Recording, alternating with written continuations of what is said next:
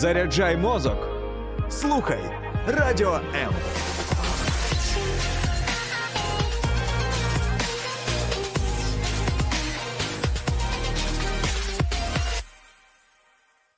Добре, що ти тут. З ведучим Володимиром Багненко говоримо про складні часи та дорослішання. Друзі, всім привіт! Це подкаст Добре, що ти тут. Я називаюся Володимир Багненко, і тут ми говоримо про складні часи дорослішання, але останнім часом і про літературу багато. Я вірю щиро, що коли ми ділимось досвідом, то це дуже допомагає одне одному. І тому запрошую дуже цікавих людей завжди. І сьогодні у нас в гостях Ростислав Семків,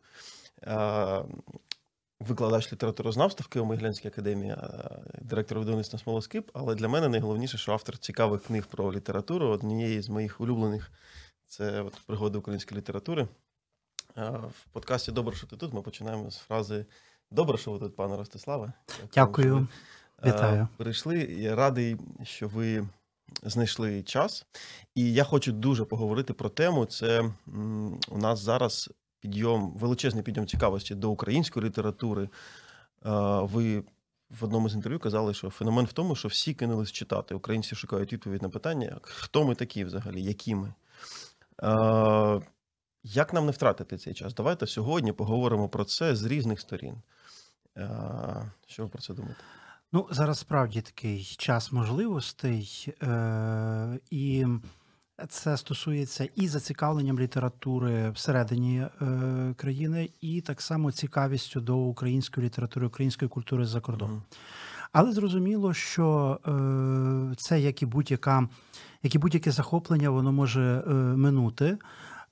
Я сподіваюся, що десь не так далеко, та десь хочеться вірити, що ближчим часом все-таки успіхи ЗСУ на фронті дадуть можливість цю війну припинити переможно для нас. І, звісно, тоді Україна десь е, трохи менше буде згадуватися в світових змі. Почнеться е, період доволі рутинний відбудови, повернення. І тоді, звісно, оцей інтерес може дещо підупасти. Але я сподіваюся, що за цей час потрохи-потрохи викристалізуються, вибудуються от певні інституції. Так, бо завжди mm-hmm. все тривке це якась певна е, інституція, якась певна організація. от Має на е, на неї має це операція, якісь якісь структури, якісь каркаси. Е, і тут можна говорити про кілька навіть типів структур, які розбудовуються. Ну, може, це якесь надто таке академічне слово структура. Mm-hmm. Можемо говорити там осередки, можемо говорити якісь певні певні кола, певні співтовариства, так спільноти, та які, які mm-hmm. розбудовуються і угу. вони ось цей інтерес до читання, як на мене, будуть і далі е, він буде завдяки ним тривати. Вони будуть його продовжувати. І тут, от найперше, е, книжкові клуби. Насправді, ми зараз ми розуміємо, що е, книжкові клуби це десь колись там існувало, чи не існувало, чи існувало на папері, як там в радянський час говорили. Але зараз ми знаємо, що це ну можливо років 5 максимум, але ми бачимо, що mm-hmm. вони з'являються. Причому це дуже різні клуби. От е, я можу сказати про е, таких от чотири, наприклад, вони абсолютно різні. Ну, по-перше, є. Е, великий е, такий досить потужний клуб е, The Ukrainians, от цієї спільноти Ukrainians, uh-huh. Вони збираються в Києві раз на місяць. Вони читають якусь книжку. Це завжди приходить Е, людей десь ну, до сотні, напевне, 50-100, Вони збираються uh-huh. десь очно, так це офлайн, і вони обговорюють книжки, там когось запрошують спікерів. Е, це дуже цікаво. З іншого боку, є, наприклад, клуби при книгарнях є. Є при бібліотеках. От я знаю, наша Тернопільська я сам з Тернополя, так Тернопільська книгарня є центральна. Uh-huh. Там також клуб він невеличкий, там може людей Е, до 20. Угу. Але вони збираються знову ж регулярно, раз на місяць читають книжку, обговорюють. Е, є зовсім е, невелике містечко.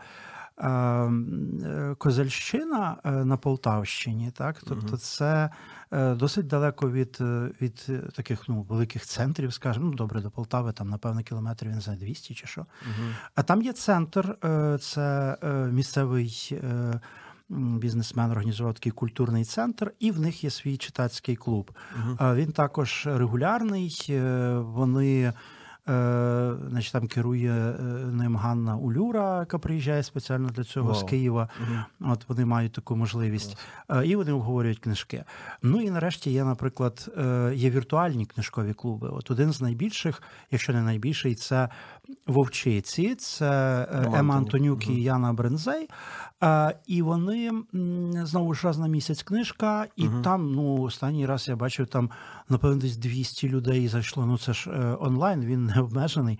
Вони заходять, обговорюють і читають. І от це виробляє певну звичку. Так, раз Мгм. на місяць я маю почитати книжку, бо мені цікаво, що інші люди прийдуть, поговорять про що вони будуть говорити, чи їм сподобалось те саме, що мені, чи, е, чи ні. І насправді оцей клубний рух він дуже великий. Це зрозуміло, чому так. Часи е, тривожні. А спільну тривогу долати все-таки простіше. Тому, Мгм. коли люди збираються, їм трохи спокійніше, ну і вони мають якусь іншу справу, крім оцих поточних речей, бо хтось там донатить, хтось волонтерить, хтось. Е, Знову ж там переймається ще чимось е, додатковим, там там сім'я, сім'я чи фронт. Е, І це складно постійно жити в такому режимі. Угу. А от клуб, та він відіграє якусь таку роль контрапункту певного.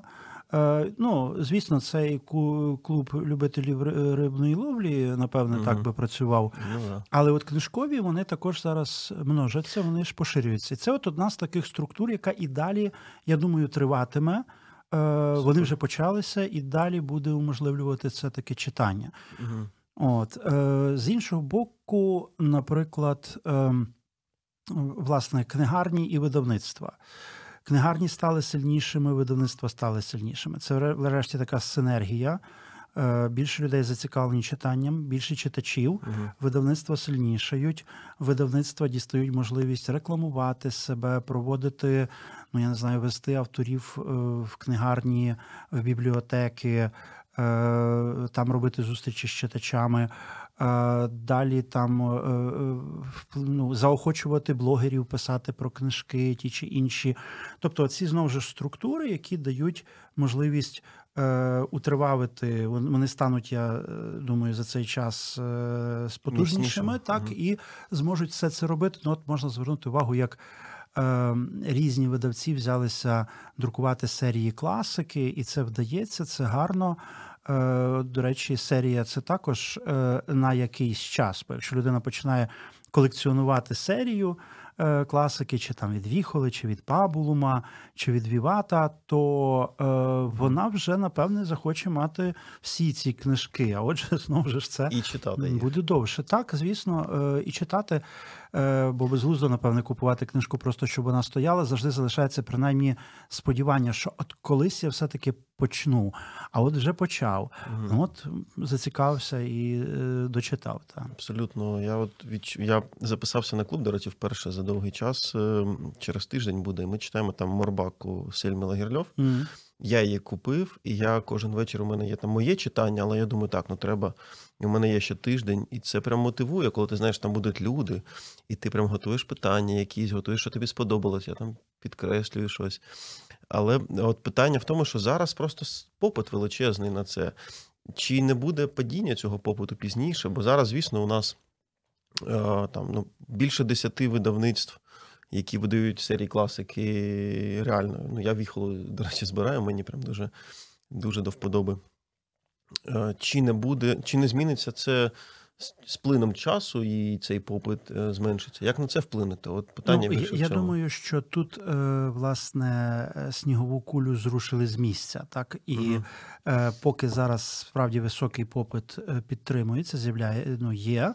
Е, Видавництва стануть сильнішими, всі ці структури стануть сильнішими, а далі вони вже самі потрохи педалюватимуть попит. Так, тобто Мгм. вони вже потрохи будуть ну і рекламуватися, і всі інші засоби, і це буде рухатися. Тобто, я думаю, що насправді Мгм. Е, ну, ми вже е, бачимо як це відбувається, бо е, я думаю, що це десь е, оце зацікавлення цим питанням, хто ми і е, бажанням більше дізнатися про українську історію. Ще історичні українські книжки дуже купують так, от нонфікшн, історичні, навіть наукові складні книжки купують. Це Історичні романи, так тобто тут е, є це зацікавлення, і воно триває. От я думаю, десь від року там 12-го, 13-го, потім від революції гідності це вона додає імпульс. І чесно кажучи, всі видавці вони е, думали, е, що ну ковід це все. Це вже книгарні зачинені, е, попит впаде і е, почнуться проблеми. Ні, попит зріс. Просто всі почали купувати через інтернет книжки. Мгм. Інтернет-торгівля книжками пішла дуже різко вгору, е, і е, загалом видавництва втримались. Далі, ну вже здається, ну вторгнення. Ну там прильоти по, по фабриках е, в, в Харкові, недовезені наклади, закриті видавництва. Е, Здавалося б, знову що це Мгм. все. Але ні, попит триває, тобто люди е, хочуть продовжувати читати. Е, і це е, справа, яка надзвичайно важлива, тому що ну, книжка з одного боку, так, ми можемо бачити, як, ну, думати про книжку як про е, засіб самовдосконалення, Мгм. про засіб розваги певної, бо різні є книжки.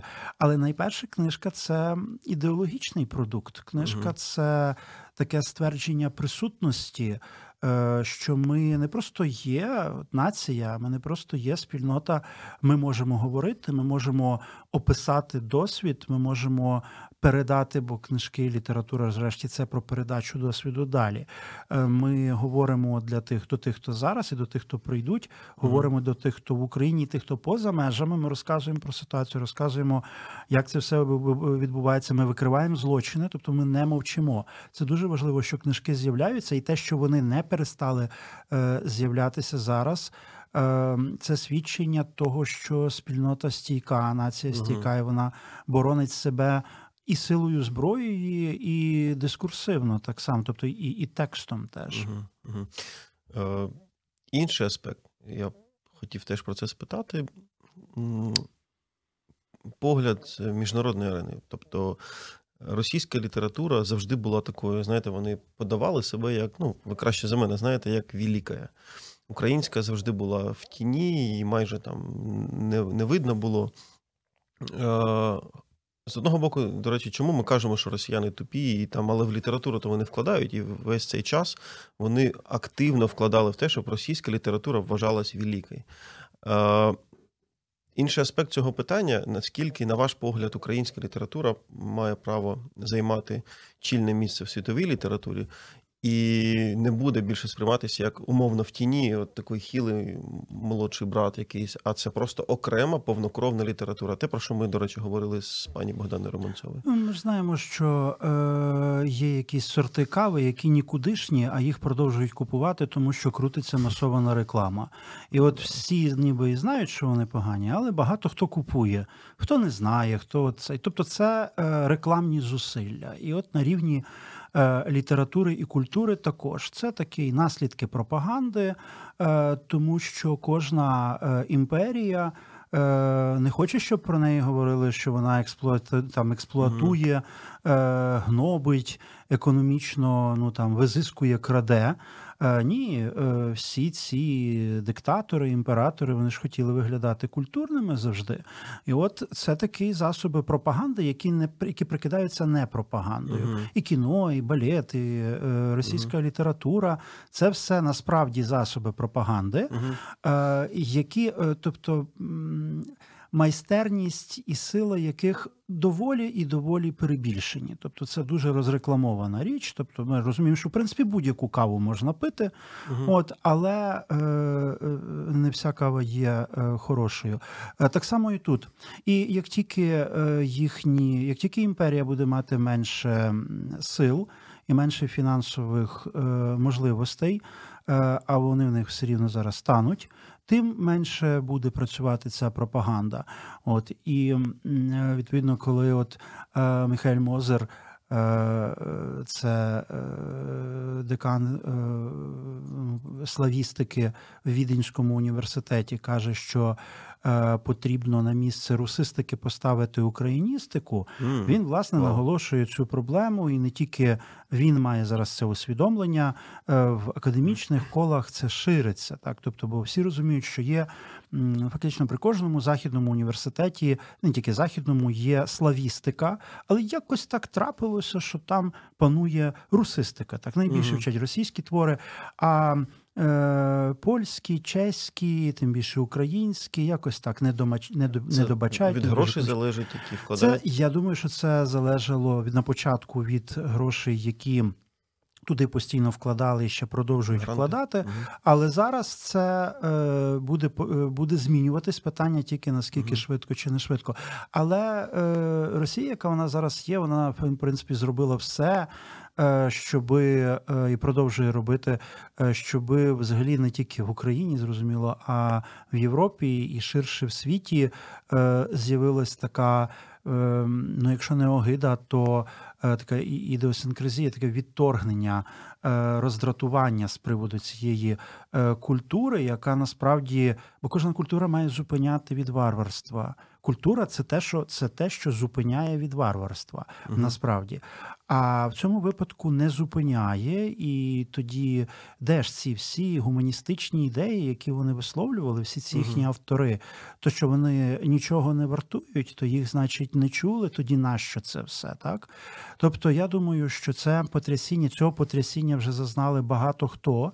Ем, Мгм. І е, так само і в світі, але найперше в Україні е, буде досить стійке відторгнення. Причому на кілька десятиліть буде відторгнення від е, е, російських культури, літератури. Е, врешті в нас досить свого, щоб ми могли говорити Мгм. про своє. Е, Ми можемо тепер. Ми бачимо все більше перекладів е, важливих західних взагалі світових творів українською.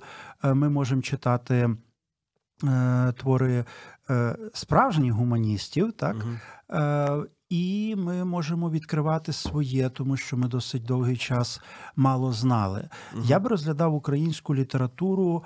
е, Я не дуже люблю порівнювати, бо дуже складно сказати. Знаєте, тут можна попасти в такий е, в таку ситуацію е, якихось чи парадоксів, чи е, таких ковських аргументів. Бо, ну, от скажімо, дивіться, в польській літературі є так само п'ять нобелівських лауреатів, як і в російській. То значить, російська, в принципі, десь так само, як польська. Так? То чого та велика, а ця ні? Ну, тобто, от можна так. А в ірландській літературі чотири Нобелівських лауреати. Так? То ірландська література що? Чотири Нобелівських лауреати, плюс Джойс е, і Свіфт, які не лауреати. Так? Тобто, ну насправді, то це ж Ну, ірландська література. Тобто тут е, складно порівнювати, але я е, точно хочу наголосити на тому, я завжди це наголошую, ти в книжці намагався наголосити, що. Е, Такі безпрецедент, безпрецедентні спроби, як щодо української мови, літератури, культури, все заглушити, загнобити, асимілювати, вони мало де е, ще можна таке, таке зустріти. Тим не менше, в який спосіб е, українські письменники були, умудрилися не втратити мову, умудрилися написати дуже хороші твори і досить багато. Тобто, це буквально література, яка вижила. Е, і відповідно має дуже сильний, дуже добру і давню традицію, і дуже сильний потенціал. Насправді, Мгм. звісно, в нас могло би бути значно більше хороших текстів. От в школі вчать місто підмогильного. Е, Підмогильний встиг написати там коротку прозу і два класних романи. Місто. Е, І е, там ще один так. Е, І відповідно йому там було щось 30, е, е, невеличка драма, так, е, 30 чимось років всього лиш. Тобто, це для автора прози. Це просто доволі смішний вік. Він вже встиг це зробити. От, тобто, е, значно могло би бути все по-іншому, але Мгм. що думати про те, що могло би бути? Е, досить того, що те, що є, його досить багато. Мгм. Е, В цьому контексті два, два питання вони поєднані. По-перше, я роздумав багато про вплив російської літератури на їх культуру в, е, порівнянні з німецькою.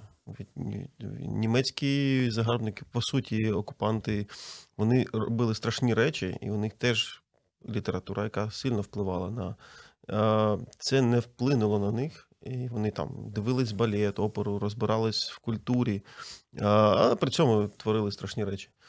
І в цьому ж контексті цікава ваша думка, чому українські автори є не гірші, от умовно, є Багряний і є російський Солженіцин там. Е, Солженіцина більшість знає, читає там Багряний, на жаль, менш відомий. Хоча я от прочитав нещодавно, місяць тому дочитав сад Гециманський, на мій погляд, дуже сильний. По рівню такий самий, не гірше точно Солженіцина, в чомусь сильніший, аніж там, умовно, один день Івана Денісовича.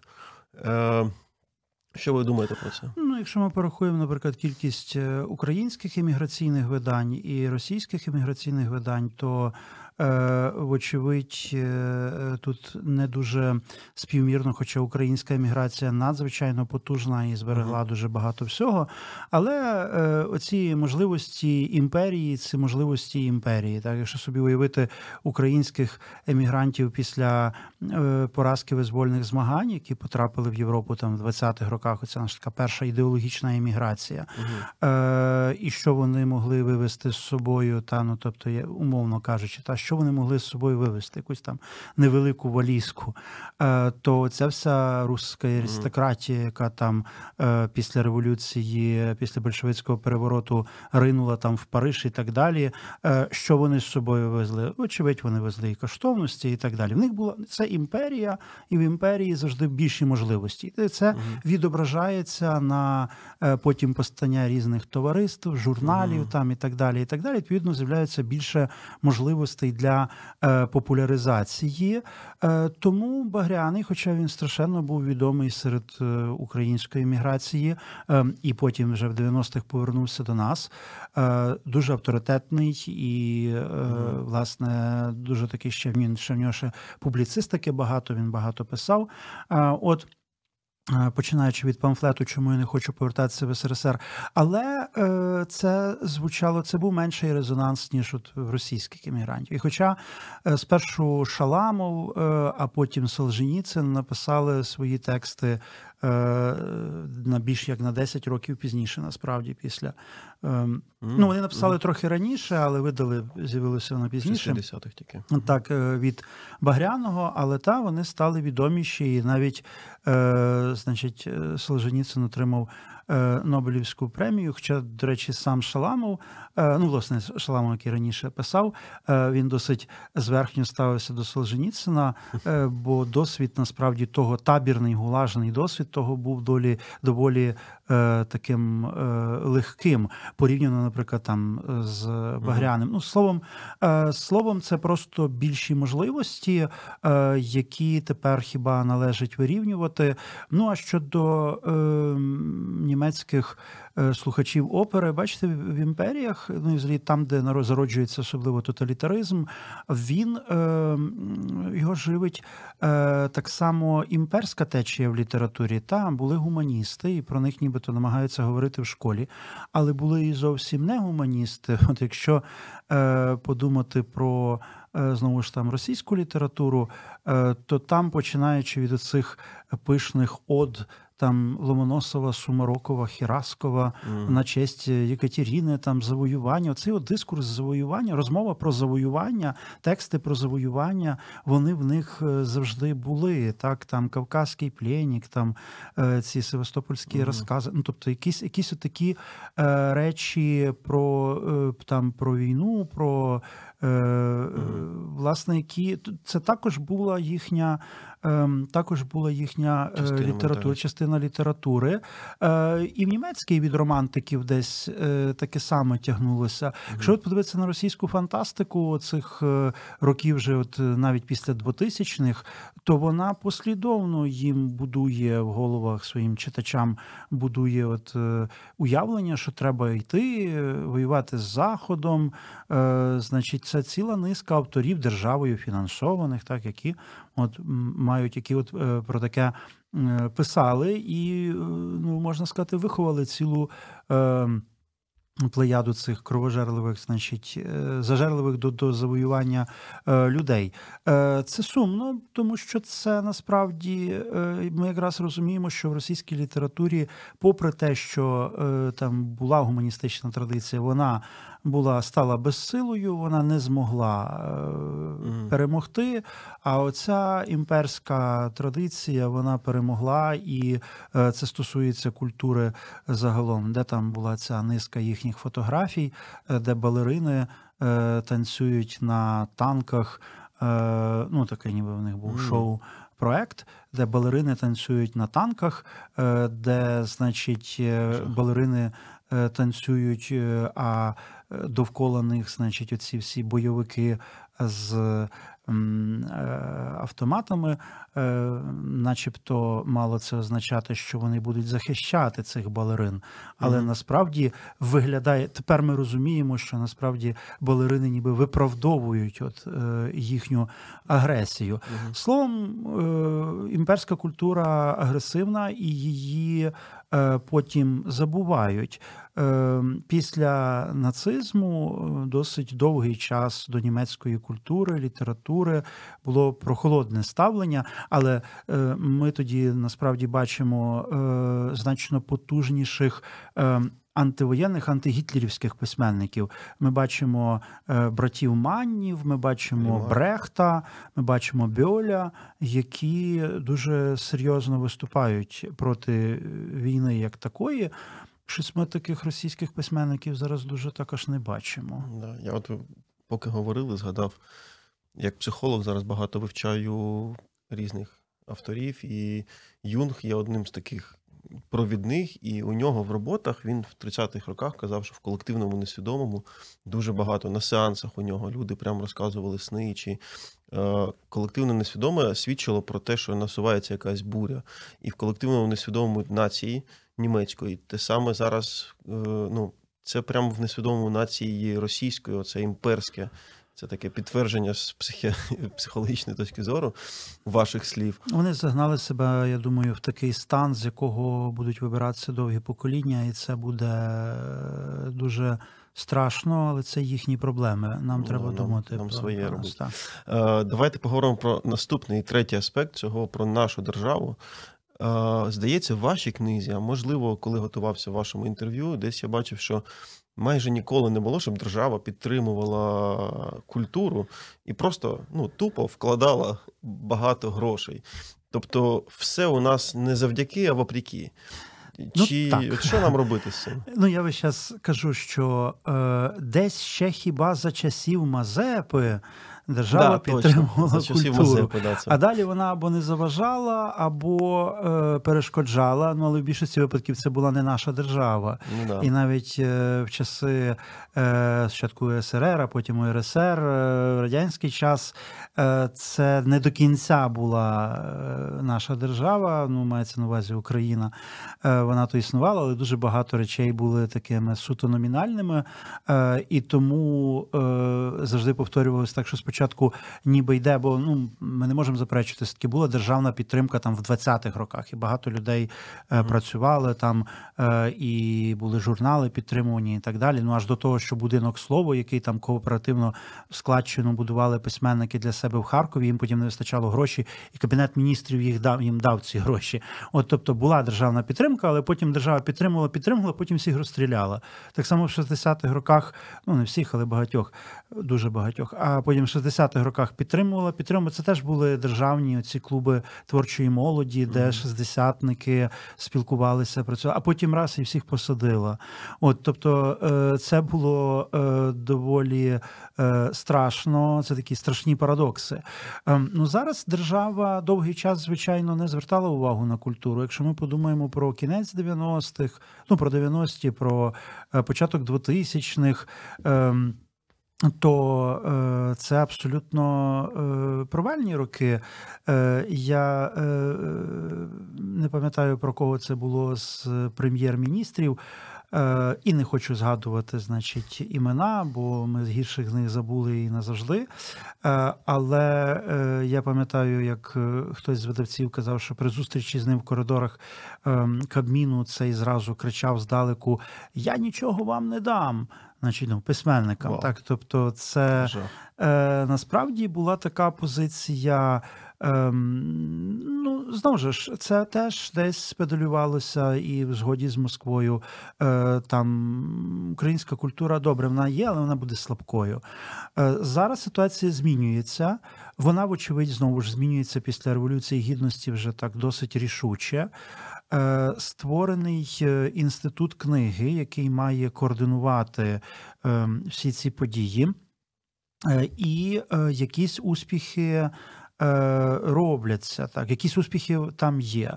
Е, От на початку, до речі, грудня там відбулися такі ну, дискусії про популяризацію читання, як далі популяризувати читання. Тобто, це є е, державна інституція, угу. яка покликана сприяти розвитку е, книгочитання, книготоргівлі і так далі, всієї цієї книжкової сфери. Е, Показовий навіть сам той факт, що вона є.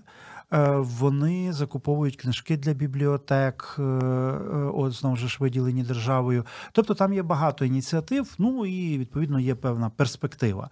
Але значно більше, я би сказав, робиться все-таки ем, ну, видавництвами. Потім Приватною такими інституціями, як, наприклад, от, мистецький арсенал. Мистецький арсенал, який хостить найбільшу книжкову виставку Книжковий арсенал. Ну, зрозуміло, що от вона, вона відбуло, відбулася в 23-му році, вона відбулася в 21-му році. А Вона відбувалася там з якогось, е, ну там 10 років було в 21-му році, в 20-му насправді мало бути 10 років арсеналу. М, От, тобто, це теж державна інституція, і вона має такі. Певні знову ж таки значні успіхи. Там, наприклад, можна зайти в інтернет і знайти е, багато безкоштовних лекцій про літературу, знятих саме мистецьким арсеналом. Тобто є певна підтримка. Але ми досить велика країна, яку досить довгий час намагалися переконати, що в нас тут все примітивно, погано, і ми е, недалекі такі. Оце ем, тому у нас дуже великий шлях попереду. Якщо ми подумаємо, запитаємо себе, чи є успіхи, от е, в цих зусиллях державних підтримці, чи розвивається в нас сфера загалом. Ну, врешті, те, що держава е, спочатку обмежила, потім заборонила ввіз російської літератури, що Мгм. дало можливість підніматися українським видавцям. Це теж дуже важливо, так тому що е, раніше. От вся ця видавнича машина, велика знову ж імперська. Е, от вони раз раз і вже переклали якісь е, російською, е, там, скажімо, бестселери Амазону, та бестселери Нью-Йорк Таймс. І їх можна було прочитати тільки російською. Наші не встигали, наші не мали можливості. Зараз немає цієї російської книжки, немає. З'являються бестселери Амазону, з'являються регулярно в нас через рік, через Це два. Навіть того самого року, от велика кількість книжок е, перекладених, там Мгм. лабораторія Мгм. перекладає. е. Ну, інші видавництва, тобто досить багато. І все люди читають нормально, це українською, і немає от цього Це все ж приватна ініціатива більше, аніж державна. Тобто, Ну так, але, але якби держава не обмежила, потім не заборонила оцей прихід російських Ага. книжок, цього би не було. Мгм. От, тобто, це е, просто можливість. Е, Ну, елементарно в них повно лісу, і він дешевший. Та. Україна не робить свого паперу. Україна має тільки свій картон.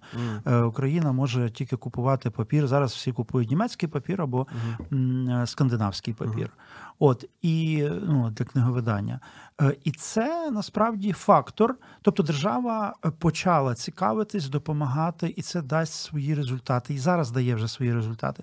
А якщо порівняти рівень, наприклад, читання в нас і в Німеччині або в Скандинавії, Скандинавія дуже читає, Польща Мгм. читає, Німеччина ще більше Скандинавія. Тобто там є оцей показничок, скільки книжок. Е, З'являється е, на у, у співношенні з населенням е, країни. Угу. От тут ясно, що в радянському союзі це були величезні цифри, але вони всі були паперові, тобто ну мається на увазі на папері. Е, бо видавались великі наклади, а потім виникала така парадоксальна ситуація, що якщо хтось хоче купити якусь книжку, то треба мати блат, треба оформити Мгм. якусь передплату. Тобто це все були такі фейки, як і багато що і там зараз так залишається. Е, в Німеччині, в Скандинавії ніхто не буде видавати книжки, які не читають, ну які не купують принаймні. Угу. І тому е, там цей показник, а він величезний. Він в Скандинавії це на кожну е, людину з'являється 12 примірників Вау. е, книжки на рік. В нас один. У нас ще є, ну добре, це е, 19-го року статистика. Ну, але я не думаю, що зараз У більше. нас великий потенціал. Так, тобто нам є куди рости, не треба думати, що цей, значить, е, капіталістичний світ занепадає, він е, рухається, і е, відповідно нам теж є е, куди доростати, бодай до рівня е, там сусідів, які Мгм. мають теж дуже, Угу. я маю на увазі західних сусідів, там от Польща, Чехія, де теж дуже читають. От. Е, коротке питання, бо нам треба ще встигнути бліц, але це важливо. І це ми напросили підписники в каналі в моєму закнижі. Е, Що робити українським авторам? Тобто, ваш прогноз, який, якою буде література, і в ній український автор молодий, який жодної книжки ще не видав, але от мріє написати, і у нього є ідея. Як на мене, тобто, якби я е, був зараз от в ситуації молодого автора, і Мгм. дуже шкода, що я не мав таких можливостей, коли були мої 20. Е, от може я би зараз писав. Е, Ну, молодий автор не тільки 20, це може бути. Я і розумію, так. Е, Тобто зараз цих можливостей тепер е, ці можливості є, і найкраще е, піти на хороші письменницькі курси. Мгм. От е, м, літо світа, вони е, ну не тільки літо світа, але літо світа найперше. Вони такі дуже Мгм. е, потужні. Я знаю, бо я там викладаю, і я просто бачу, як люди, які е, відвідували ці курси, в них виходять книжки. Мгм. От е, є там такий річний річна програма, так звана. Мгм. Ну вона зараз вже стартувала, але кожного року є ця річна програма, і там паралельно до того, що вони що е, є е, багато лекцій, там так само є ніби свій проект. От так як е, студенти в університеті пишуть там Мгм. дипломну роботу, так само тут е, людина, молодий автор чи авторка мають е, е, куратора і чи кураторку, і вони супроводжують їх. е, Підтримуючи Мгм. принаймні текст дописаний, потім Мгм. літо світа починає їх рекламувати. Ну ці тексти ну просувати. І е, ну справді Супер. багато великий відсоток. Е, у мене була група 10 людей, з них п'ятеро дописали тексти, е, і вже е, в трьох будуть книжки. Е, От, тобто вони вже видавництва їх хантять, так, тобто там Супер. Е, З одного боку, літосвіта сама просуває, з іншого боку, ну є просто можливість, е, якщо є готовий текст, можна е, подивитися по видавцях. Е, Багато вже мають от таку е, форму подачі.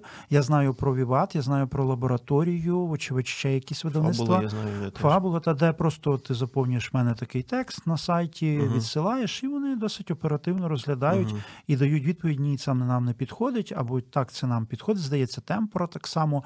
Е, от. Тобто, все більше видавництво вони хочуть бачити, вони готові ризикувати, бо молодий автор невідомо. Ну ясно, що якщо е, е, ти береш текст е, там Жадана чи Оксани Забушко, і ти його видаєш, то ти точно будеш з прибутком, тому що їх Мгм. куплять. А от е, молоді автори, авторки тут невідомо. Може вийти так, а може вийти не так. Тобто, це от е, Це ризик. питання, це ризик, але є все більше видавців. Ну, я кажу, от темпора досить багато е, зараз е, таких свіжих авторів е, видає. Е, та, так що це, ну і та, і ВАТ, лабораторія. Мгм. Так що це зараз все більше можливостей, е, навіть самому пробитися. Але мені здається, що краще піти. От є е, в літосвіти є КПМ, це такий клуб письм... е, курс письменницької майстерності. Він маленький, там ніхто не працює окремо з текстом, там просто там Мгм. 20 чи скільки чи 10 лекцій про те, як класно писати. Е, от, е, а є річна програма, де їх більше. Е, з'явилася, звісно, досить велика кількість книжок.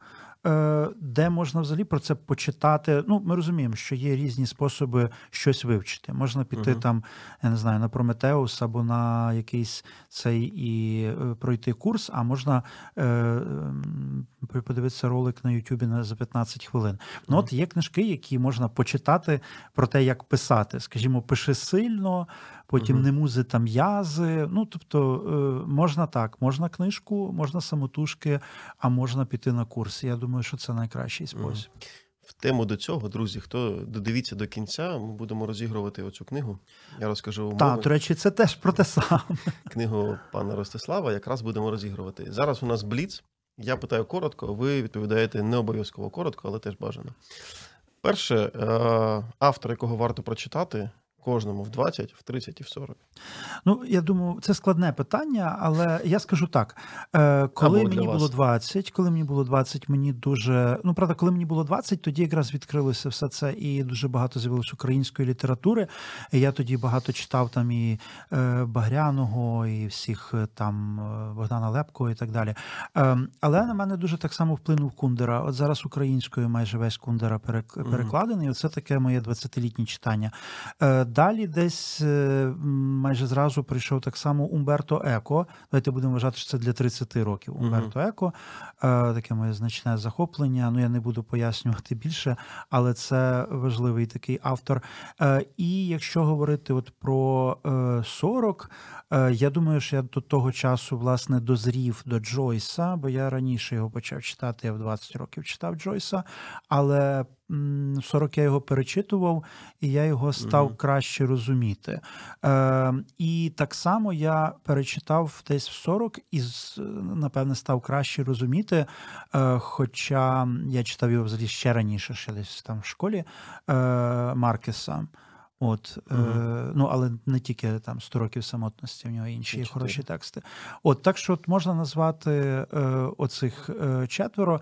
Е, Хоча е, це стосується, бо, наприклад, десь в свої е, 30, е, знову ж е, та на цьому між 20 і 30, я прочитав всі драми е, Лесі Українки. Ну, власне, деякі прочитав перше, Угу. тому що я е, читав багато з них в школі е, і ще раніше. Але потім е, я власне перечитав всі, і мені це теж досить багато е, е, дало. Так що е, Супер. насправді це якась така ну, програма е, читання надовше. От, тобто тут складно. Візьмемо 50 Так. ще тоді плюс. Як ви читаєте книги? Я читаю кожного дня. Е, Я думаю, що це так найважливіша штука, що кожного дня потрохи, е, інколи там півгодини ранком або там до години ввечері. Е, Це те, що не стосується мого фахового читання. Ну, бо в мене просто така спеціальність, та, яка все рівно зав'язана на читання. Тому виходить, що в день я читаю ще більше, бо мені треба прочитати Але це. це робота. Так, це робота. Це або якісь там Мгм. монографії, або, або навпаки, там, скажімо, е, значить, е, конкурсні е, тексти там авторів. Е, Авторок, от тобто, насправді я досить е, багато читаю. Ну і зрозуміло, що якщо читання нудне е, і по роботі, е, тобто це треба прочитати, але воно нудне, то це дуже повільне читання, і я просто там, мучуся, бо я не можу кинути. Якщо я візьму просто так книжку почитати, вона нудна, і зразу кидаю Мгм. і шукаю кращу.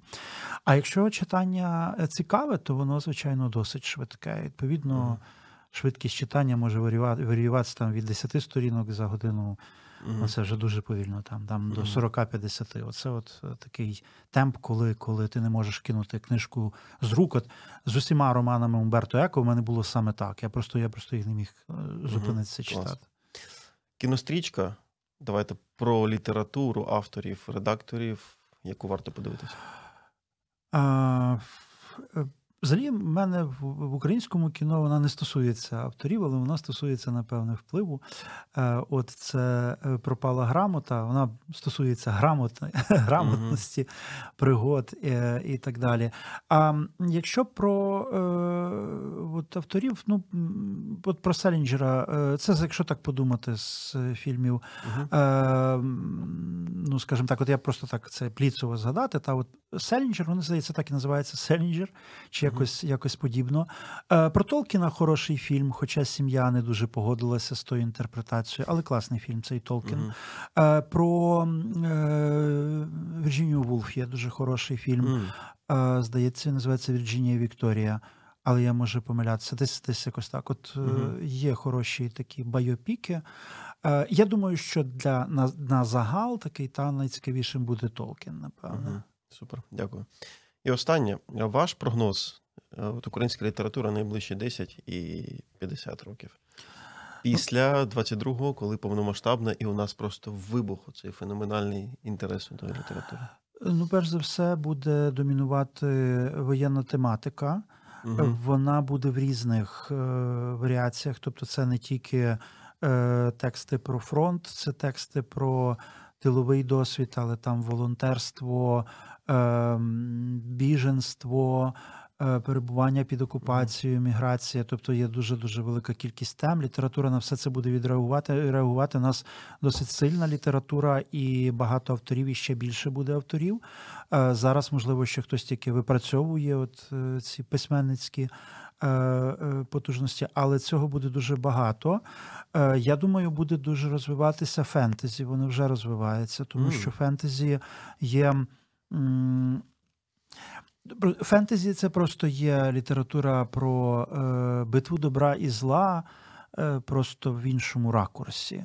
Угу. Тобто будуть реалістичні твори про е, війну, але так само от буде фентезі, і Толкін це теж е, під впливом Толкін, ветеран, який прийшов з Першої світової війни, і е, ці всі картини все рівно в ньому гніздилися, і він це е, писав. Так що я думаю, фентезі, наукова фантастика, взагалі фантастика. Мгм. От це також буде розвиватися. Е, Поезія вже дуже розвинута. Тобто, от хороших поетів, якщо ми ще не знаємо, е, хто з е, прози там напише текст, чи будуть, ну я думаю, їх буде кілька. Тексти про війну такі знакові, які будуть десь там жити, так як Мгм. е, живуть ці тексти. Бо зрозуміло, що після Першої світової війни е, багато хто що написав, але Юнгера знають, але менше знають, ніж Ремарка, наприклад. Мгм. Ну так. Так що тут, тут ще питання. Але сильних поетів ми вже знаємо. Тобто, Мгм. от, е, на жаль, не так давно загинув так е, Кривцов, і е, перед тим е, загинула е, Віка Амєліна, яка е, насправді ну, вона з прози починала, але вона так само і писала дуже Мгм. хорошу поезію. Але є ще ті, що не загинули, вони е, пишуть е, угу. хорошу поезію. Там е, Чех. е, Чех, ну Чех все-таки він більшою мірою проза. угу. Але от якщо про поетів, я кажу, що от вони вже в принципі відбуваються досить сильно. Так, тобто там ем, Олена Герасимюк, там Мгм. Ярина Чорногус, от е, тепер от Артур Дронь, е, така м, молодий ще, але так його досить добре знають. Ну і є трохи там старші, м, як там Анатолій Дністровий, е, Дмитро Лазуткін. От, тобто, насправді поезія вона вже сильна і е, вона буде довгий час. Е, І це осмислення буде не тільки воєнного досвіду, а ширше, тому що поезія завжди я думаю, є ширше. Мгм. Так що побачимо. Е, В будь-якому випадку це буде посилення літератури, бо ми переживаємо жахливі досвіди, жахливі потрясіння, а це завжди призводить до потреби потім осмислювати. Угу. Це дуже, дуже терапевтично діє. Е, Дякую за це. Це надихає. Насправді, друзі, дивіться, у нас буде конкурс. Вам треба підписатись і е, написати. е, Будемо розігрувати цю книгу, як писали класики пана Ростислава. Е, Для цього треба підписатися і написати в коментарях, що саме ви робите для поширення або плануєте робити найближчий рік для поширення української літератури. Е, За найкращий коментар ми оберемо е, і подаруємо тут книга з підписом пана Ростислава. Коротше, вам сподобається, я її читав, це дуже круто. Пане Ростислав, дуже добре, що ви тут, як ми говоримо тут. Дуже вам дякую за Дякую. цей. За цей час. І, друзі, побачимось через тиждень. І у нас завжди цікаві гості. До зустрічі. Пока-пока. Сподобався ефір? Є запитання або заперечення? Пиши радіом.ua